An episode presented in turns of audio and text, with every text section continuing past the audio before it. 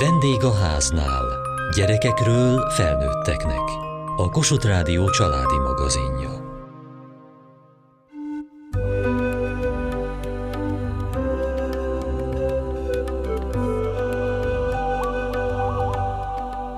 Gyerekkoromban imádtam a nőnapot.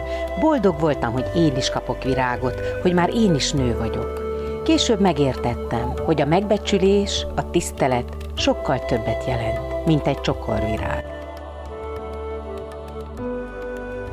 Milyen szakmákat ismersz, amiben nők dolgoznak? Fodrász, óvónéni, meg tanítónéni, szövőnő, a bale.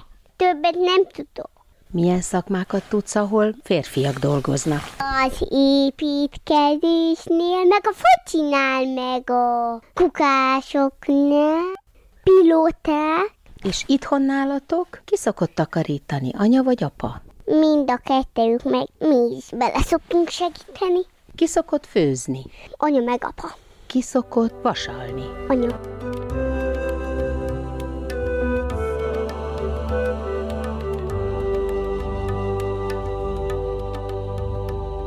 Sok női beosztottja van? Igen. Az alapítványunkban nyolcan dolgozunk, és abból öt nő van, és három férfi. Akkor miért nem nő az alapítvány vezetője?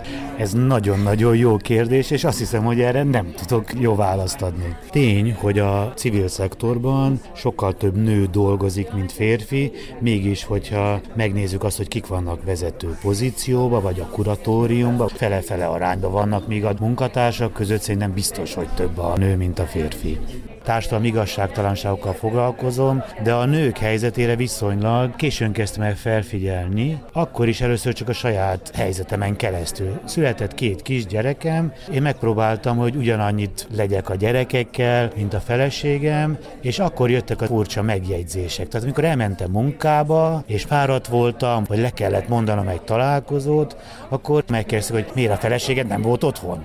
És akkor mondtam, de ő is dolgozik. És akkor kezdett bennem megfogalmazni, hogy ezek a sztereotípiák nagyon élnek az emberbe. Ha kisgyerek van, akkor az a nőnek a dolga, hogy arra figyeljen. Például, amikor megjelentem a játszótéren, egyke apukaként, akkor a kismamák mondták nekem, hogy fú, látom, hogy te sokat besegítesz. És akkor én mindig fel voltam háborodva, én nem besegítek, én ezt csinálom. Ezeken a történeteken keresztül kezdtem én erre jobban felfigyelni, de bevallom őszintén, hogy az igazi áttörés az nekem 2000 2018 végén jött el, amikor is az alapítványunk egy konferenciát rendezett, aminek az volt a címe, hogy megérteni Magyarországot. És mi akkor azt mondtuk, hogy szeretnénk olyan témákkal foglalkozni, amik ezen túlmennek, ami segít az embereknek valami jövőt adni. Az egyik a vidék helyzete, utána két évvel mi elindítottuk a Kisváros nevezetű programunkat, amiben több éves támogatást nyújtunk kisvárosokban dolgozó karizmatikus közösségi vezetőknek.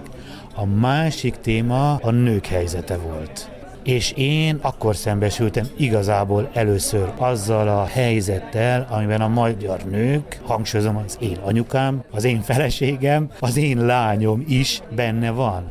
Tehát, hogy engem akkor tényleg az megütött, hogy Magyarországon a nők aránya a parlamentben a legutolsó az egész Európai Unióban, hogy a magyarországi felső vezetők 1-2 százaléka nő. Ugye a középvezetőkhöz még 25 százalék eljut, de hogy utána már nem tudnak feljebb jutni, Felteszem, hogy ez nem azért van, mert ők kevésbé kompetensek. Nem. Szerintem a nők egyáltalán nem kevésbé kompetensek a vezető funkciókra, és a fizetésbeli különbséget is sorolhatnám, tehát hogy egyszerűen nagyon nagy hátrányba él az országnak a többsége, de legalábbis a fele.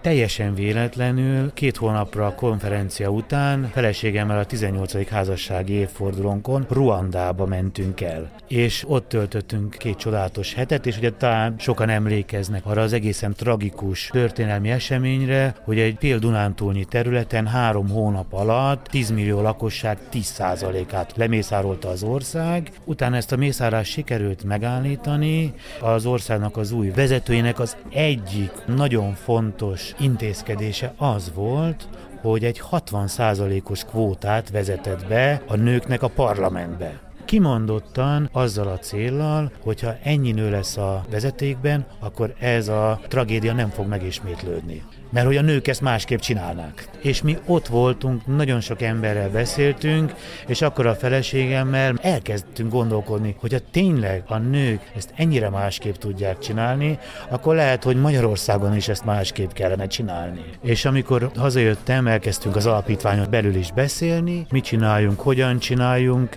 és hát az elmúlt két-három évben oda jutottunk, hogy most már az év elején elindult egy női program.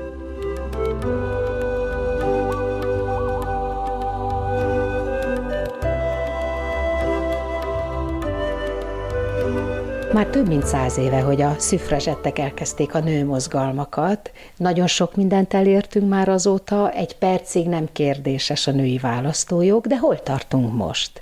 Gregor Anikó, szociológus. Ahol a legnagyobb hátrány látszik még, az a politikai részvétel, illetve a házi munkában való egyenlőtlen részvétele férfiaknak és nőknek. Ez a két olyan terület, ahol bizony még lenne alapvetően tennivaló. Oktatásban már egy kicsit jobbak vagyunk, tehát magasabb a nők iskolai végzettsége, mint a férfiaké. Így van, igencsak meglepő az, hogy ez utána nem folyik át a munkaerőpiacon látható viszonyokra, bár ugyan növekszik kicsit mondjuk a vezető pozícióban lévő nőknek az aránya, de mégsem olyan ütemben, és nem minden területen, mint ahogyan azt várnánk, illetve nagyon érdekes még, hogy például a kutató nőknek az aránya az elmúlt húsz évben csökkent, ahol nagyobb a verseny, például jobban előtérbe kerül, hogy ki az, akinek akinek el kell mennie majd a gyerekér az óvodába, ott már a nők aránya csökkent az elmúlt időszakban.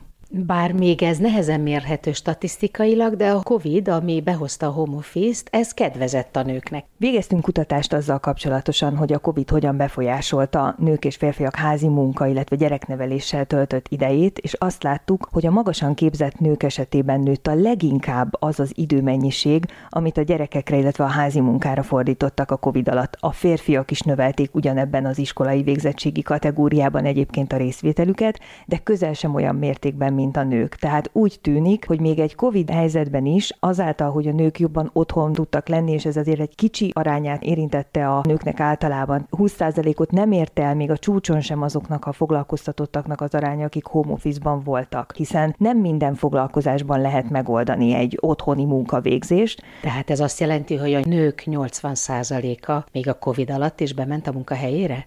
Olyan munkája volt, igen, hogy fizikailag ott kell lenni a boltban, ott kell lenni a futószalag mellett, tehát ezeken a munkahelyeken nem lehetett megoldani a home office-t ekkor láttuk azt, hogy bizony növekedett az olló nők és férfiak között az otthoni munkavégzésben, tehát oly mértékben ráterhelődött a háztartásokra egy csomó olyan munka, amit korábban intézmények végeztek, mint például az iskola vagy az óvoda, idős gondozás például, ami szintén általában a háztartásokon belül a nők vállán nyugszik. Ezek ráterhelődtek ezekre a párkapcsolatokra is, nőtt a férfiak részvétele, de nem akkora mértékben, mint a nőké. Akkor hol tartunk most? Átlagban napi négy óra az, amit egy nő házi munkával és gyerekneveléssel tölt, a férfiak ennek körülbelül a fele. Azt lehet mondani, hogy a nők többet dolgoznak, mint a férfiak. És mennyire dolgoznak? Most körülbelül olyan 15-16 százalék körül keresnek kevesebbet a nők a férfiaknál, ami olyan terepen rendez béreket, ahol nők nagyobb arányban vannak jelen, legyen ez a szociális szektor, az egészségügy, vagy éppen az oktatás, hozzá fog járulni ahhoz, hogy ez az olló tovább záródjon. Mi van a felső vezetőkkel? A parlamentben az alig 10%-ot kitevő női képviselőknek az aránya, vagy éppen a kormányzatban az egyszem miniszter asszony jelenléte, ezek mind elég alacsony létszámok, és azt mutatják, hogy a nőknek a hatalommal járó pozíciókhoz való hozzáférése korlátozott. És a felső vezetésbe ugyanilyen nehéz bejutniuk? Ott is az látszik, hogy még mindig nehezebben elérhetőek ezek a vezető pozíciók, és ezt megint csak a különféle gyereknevelési, gondoskodási feladatok mellett nők jóval kevésbé tudják megoldani. Állami szektorban inkább jellemző mondjuk a vezetővé válás, a versenyszektorban nehezebb ez. Nők iskolai végzettsége magasabb, a társadalom mégis jóval kevesebbet használ ebből. Attól is függ ez, hogy milyen területen szerzi valaki ezt a magasabb iskolai végzettséget. Az informatika tudományok, a mérnök tudományok még mindig olyan területnek számítanak, ahol a nők aránya alacsony. Például a gondoskodással összefüggő végzettségek, tanárképzés, bölcsészettudományi képzés, ezek jellemzően olyan területek, ahol nők magasabb arányban vannak jelen, és ez utána olyan foglalkozások betöltését adja meg nekik, ahol a bérviszonyok megint csak egyenlőtlenek egy mérnöki végzettséggel, nagyobb jövedelmet lehet szerezni, mint tanárként.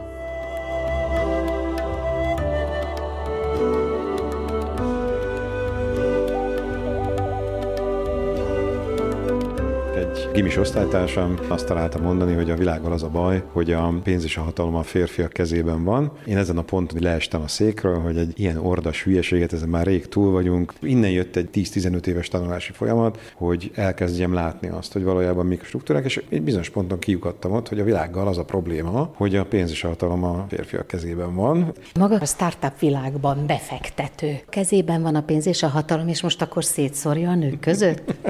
Sajnos a befektetéseim is nagyon sokszor a pasiknak ment, úgyhogy ez nem ilyen egyszerű. Az utóbbi időben egyre többet foglalkozom olyan befektetésekkel, amelyek valamilyen társadalmi célja van. Egy ilyen projektet viszek én is, hallássérültekkel csinálok egy IT céget. Meg kell oldani, hogy ők hogy legyenek százszázalékosak. Ez olyan egyszerű, akadálymentesíteni kell a világot. Lehet jelnyelvi tolmácsokkal dolgozni, meg lehet tanulni jelelni, gyenge közepes szinten én is jelenek most már egyre jobban, és meg lehet oldani azt, hogy ők méltóan tudjanak részt venni a munkavilágában, mi ezt tesszük lehetővé. És akkor ez a recept, ez használható a nők irányában is? Igen, meg kell teremteni azokat a intézményes, törvényi és kulturális társadalmi feltételeket, amiben a nők valóban egyenlő eséllyel tudnak részt venni a munkavilágában. Egy apró kis példa. Érdemes figyelni egy beszélgetésben, hogy mennyi időt beszélnek a nők, és mennyit beszélnek a férfiak. 70-30-80-20 lesz az arány, és nem csak nálam én szeretek dumálni, hanem lényegében tetszőleges közegben így fog alakulni. Ha erre elkezd az ember tudatosan figyelni, na akkor lehet elkezdeni látni, hogy ez tényleg így van. És utána aztán lehet azon elgondolkodni, hogy például a munkahelyi közegben ezt hogy tudjuk lehetővé tenni, hogy a nők is megszól, vagy a siketek. Mi kell ahhoz, hogy ő valóban hozzá tudja tenni az ő gondolatait. A siketeknek is az életélménye, hogy nem kíváncsi rájuk senki. A többségi társadalom utasít, és valami egyszerű feladatot rábíz. Nem kíváncsi a véleményére, hiszen mi úgyis jobban tudjuk bármilyen cégvezetésében megnézzük az ivararányt, akkor társadalmilag azt gondoljuk, jobb az, hogy ezt ránk bízzátok, mert majd mi jobban tudjuk. Ez az oka annak, hogy például a nők nehezebben tudnak vállalkozni? Én azt gondolom, hogy nagyon sok ok van, amik egymással összefüggnek, de nagyon-nagyon sok olyan apró konvenció, megszokás, ártatlannak tűnő mondások szövedéke van, ami együtt eredményezi azt, hogy nem fog arra gondolni, hogy mint nő lehetek vállalkozó. Vagy nem látok példát magam, mert azt látom, hogy ez a férfiak ügye, ez nem nekem való. Majd én jó leszek adminra. Majd segítem a férjemet. Ó, én leszek az erős nő a pasi mögött. Nem indulok el ebbe az irányba. Hogyha netán elindulok, akkor mennyire van érdekérvényesítő erőm egy olyan közegben, ami, ahogy előbb mondtuk, átdumál rajtam, és ezt bizony képzéssel, mindkét oldali érzékenyítéssel, olyan intézményeknek a létrehozásával aktívan segítik és támogatják a női szakmai előremenetelt. Nagyon sok ilyen szervezet, intézmény, struktúra és pénz kell ahhoz, hogy társadalmi méretekben láthatóvá váljon a változás. Maga mit tud a saját területén tenni ezért? Alapítottunk egy olyan egyesületet, úgy hívják, hogy Magyar Üzleti Angyal Egyesület. És ebben az egyesületben 95%-ban férfiak voltak. Hogy miért nincs női befektető? Hát azért, mert mind a vállalkozói, mind a befektetői oldalon van... Van lemaradásunk van nekünk, nőknek. Igen, nem azért, mert kevesebb tehetség lenne ott, sőt, megint hozok egy példát a siket világból, hogy, hogy az ember azt gondolná naívan, én is így gondoltam, hogy a siket személy az a többségi társadalom mínusz a hallás. Ennél nehezebb a helyzet, a siket személy általában az a többségi társadalom, mínusz a halás, mínusz az összes következmény, ami a hátrány miatt családban, az oktatásban, a lehetőségekben földgyülemlet, a traumákban, a bántalmazásban, mindennek az eredménye ez a hátrányos helyzet is a nők helyzetében. Itt is az van, hogy gyerekkortól kezdve nem vagyunk rá kíváncsi, kevésbé fontos a vélemény, nem hallgatjuk meg, lebeszéljük bizonyos karrier lehetőségekről. Ha netán mégis azt választja, nem feltétlenül úgy fognak közeledni közeledni hozzá. Úgyhogy mindezek eredményeképpen létrejön az, hogy kevesebb önbizalom van, nem is csinálja végig azt a karriert, aztán jön a gyerek, tovább tanulásra is lemond, otthon marad, akkor ennek az eredmény, hogy össztársadalmilag a nő, a siketeknél ezt abszolút tudom mondani, kevésbé képzettek, ezt a különbséget, ezt be kell hozni. Ez nem megy magától, hanem ehhez bizony társadalmi erőfeszítés kell, hogy megtámogassuk őket. Mit szólnak a barátai ehhez az emancipációs nézetéhez? Valószínűleg azok lekopnak, akik ezt nem értik. Én azért azt merném mondani, hogy, hogy egyre több pasi van, aki ezt érti, és kell vitatkozni természetesen. Az, az fura is lenne, hogyha mindenben egyetértenénk, és ezek nagyon, nagyon hasznosak tudnak lenni. Az én életemben volt egy íve, amíg egyre inkább megértettem, hogy mi a probléma. És akkor most már a maga családi életében nem kell a feleségének emancipációs harcot megvívnia? Jaj, de jó lenne, hogyha ezt mondhatnám. Ez legfájóbb pont, hogy egy nagyon tradicionális családi struktúrában vagyunk, azáltal, hogy a kislányunk vele született fogyatékossága miatt nagyon komoly segítési igény van. Ezt javarészt a feleségem csinálja, én meg ruhangálok a munkavilágában, és nyilatkozok arról, hogy milyen emancipált férfi vagyok. Sajnos a tökéletességtől ezen a ponton nagyon messze vagyunk, és nem igazán találtuk meg a megoldást. Még azt is elfogadom, hogy ha valaki azt mondja, hogy félgőzzel próbálkoztunk, ez is lehet, az biztos, hogy nekem nagyon fontos fontos az önmegvalósítás, hogy célja legyen a működésemnek. Ez biztos, hogy én nagyon erősen érdekérvényesítettem a családon belül. Lenne vita, hogy én vajon mennyire adtam teret, mennyire alakult magától, vagy hogy mondjam, az életkörülményeinkből adódik az, amiben vagyunk. De hát ezen bármikor lehet változtatni, hogyha magában van egy ilyen szándék, nem? Ez így van. Ez egy folyamatos építkezés.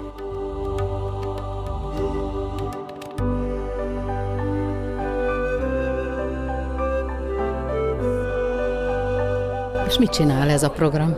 Elsősorban pénzügyi, szakmai és emberi támogatást nyújtunk más civil szervezeteknek, egyéneknek, karizmatikus vezetőknek, illetve nagyon izgalmas társadalmi kezdeményezéseknek. Szeretnénk megerősíteni a magyar társadalomban a női narratívákat, a női perspektíváknak, a női érdekek, női értékeknek a jelenlétét, hogy ezek nagyobb súlyjal, nagyobb figyelemmel, nem nagyobb, mint a férfiaké, de pont annyira jelenjenek meg, akkor, amikor az ország kisebb, nagyobb, fontosabb ügyeiről dönt. Mit lehet ez ügyben tenni? Mi bevallom őszintén, hogy nem vagyunk női szervezet, se feminista, és nem is kívánunk azzá válni, és abban hiszünk, hogy ettől mindenkinek jobb lesz az országban. Főleg a női civil szférát kellett jobban megismerni. Szóval hogy az derült ki, hogy nagy szükség van a támogatásra, a női civil szféra, még a magyar civil szféra átlagánál is sokkal rosszabb helyzetben van, ugyanakkor van egy hihetetlen megújuló képessége. Tehát, hogy termeli az új ötleteket, az új aktivistákat, tehát, hogy erre lehet építeni. Három ilyen témát azonos azonosítottunk be. Az egyik ilyen téma, amikor például a civil szervezetben dolgozó női munkavállalók, női önkéntesekre jobban figyeljen a szervezet. Vegye figyelembe a nőknek az elképzeléseit, az igényeit, azokat a különlegességeket, amikkel ők rendelkeznek. A másik célja a programunknak, hogy a kimondottan női szervezeteknek a működését tegye fenntarthatóbbá, kényelmesebbé, az ott dolgozó nőknek a jólétét növelje. Például, hogy elmehetnek két-három-négy hónapos fizetett szabadságra, hogy feltöltődjenek. Tehát bármi olyan dolog, ami jó példa lehet arra, hogy hogyan lehet hosszú távon fenntartható szervezetet építeni. Mert ugye minden ember távozása, minden ember kiégés egy óriási veszteség egy szervezetnek. A harmadik téma a női mozgalom területen dolgozó szervezetei találkozhassanak egymással, kicserélhessék a tapasztalataikat, hogy feltölthöttessenek egymásból, segítsük a szervezetek közötti regenerációt. És hol tartanak most? Indítottunk egy női támogató programot, nők adományoznak együtt. Ezt meghirdettük olyan nőknek, akik szeretnének egymással rendszeresen találkozni, szeretnék a női létnek, a nők helyzetének, a női civil szereteknek a helyzetét, terveit, problémáit jobban megismerni, miközben ők maguk is jobban megismerik egymást, és ők azt vállalták, hogy havonta pénzt adnak be egy közös kasszába, és a tizedik hónap végén, ami 2023. szeptemberében lesz, eldöntik, hogy az összegyűjtött pénzből milyen női szervezetet támogatnak. nagyon változatos korcsoportú, társadalmi helyzetű, munka szempontjából is nagyon változatos hölgyek vannak ott, a másik, van nekünk egy közösségi adománygyűjtő programunk, amit élőadásnak hívunk. Ez egy közösségi est, meghívunk három-négy nagyon izgalmas társadalmi kezdeményezést, felkészítjük őket, hogy hat percben mondják el, mi az az izgalmas és fontos dolog, amire ők pénzt gyűjtenek, és meghívunk körülbelül száz embert, akiknek meg azt mondjuk, ha akartok izgalmas dolgot hallani, izgalmas társadalmi kezdeményezéssel megismerkedni, és hajlandók vagytok egy kétszemélyes vacsora áráról lemondani, akkor gyertek el, hallgassátok meg, és a számotok számotokra szimpatikus kezdeményezést támogassátok. Egy ilyen eseményen 3-4-5 millió forint gyűlik össze, és azt találtuk ki, hogy március 8-án a Nemzetközi Nőnapon egy olyan élőadást fogunk rendezni, ahol négy női civil kezdeményezés fog bemutatkozni, és olyan vendégeket hívunk, akiknek ez az ügy fontos, hogy megismerhessék azt, hogy milyen fantasztikusan gazdag ez a mozgalom, hogy milyen fontos célokért tesznek, energiát nem kimélve ezek a a hölgyek. Nem kellene előjárni jó példával és lemondani az alapítvány vezetéséről egy nő javára? Például egy ilyen gesztusnak van bármi értelme? Én szerintem igen. Szerintem ez a gesztus belefér, főleg akkor, hogyha mi mondjuk női szervezetként definiálnak magunkat, de mi nem női szervezet vagyunk, de az biztos, hogy ebből program lesz, ezt a programot biztos, hogy nőnek kell, hogy vezesse, és abban is biztos vagyok, hogy a most hétfős kuratóriumban, amiben négy férfi van és három nő, ezt az arányt is javítanunk kell, legalább úgy, hogy egyenlően legyenek. Fontos gesztusnak érzem, a magyar közélet sokkal, de sokkal izgalmasabb, előremutatóbb lenne, hogyha minden férfi, aki elfáradt és úgy érzi, hogy nem tud többet adni, egyszerűen lemondana.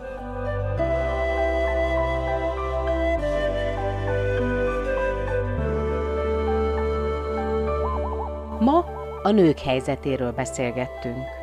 Kövessék műsorunkat podcaston, vagy keressék adásainkat a mediaclick.hu internetes oldalon. Várjuk leveleiket a vendégháznál kukac mtva.hu e-mail címen. Műsorunk témáiról a Kossuth Rádió Facebook oldalán is olvashatnak. Elhangzott a vendégháznál. A szerkesztő riporter Mohácsi Edit, a gyártásvezető Mali Andrea, a felelős szerkesztő Hegyesi Gabriella.